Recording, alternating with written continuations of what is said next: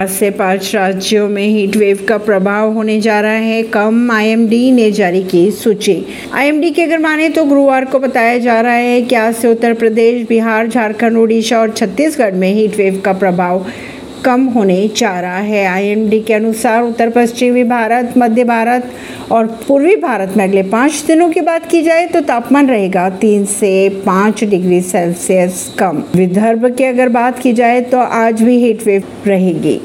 बीस से अधिक लोगों को काट चुके इक्कीस हज़ार के नामी लंगूर को एमपी में प्रशासन ने पकड़ा। मध्य प्रदेश के राजगढ़ में पंद्रह दिनों के भीतर आठ बच्चे समेत बीस से अधिक लोगों को काट चुका मोस्ट वांटेड लंगूर, जिस पर इनाम भी रखा गया था इक्कीस हज़ार रुपये का।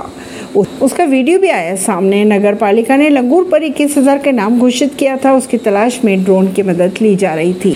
ऐसी ही खबरों को जानने के लिए जुड़े रहिए जनता सरिश्ता पॉडकास्ट से, परवीन नई दिल्ली से।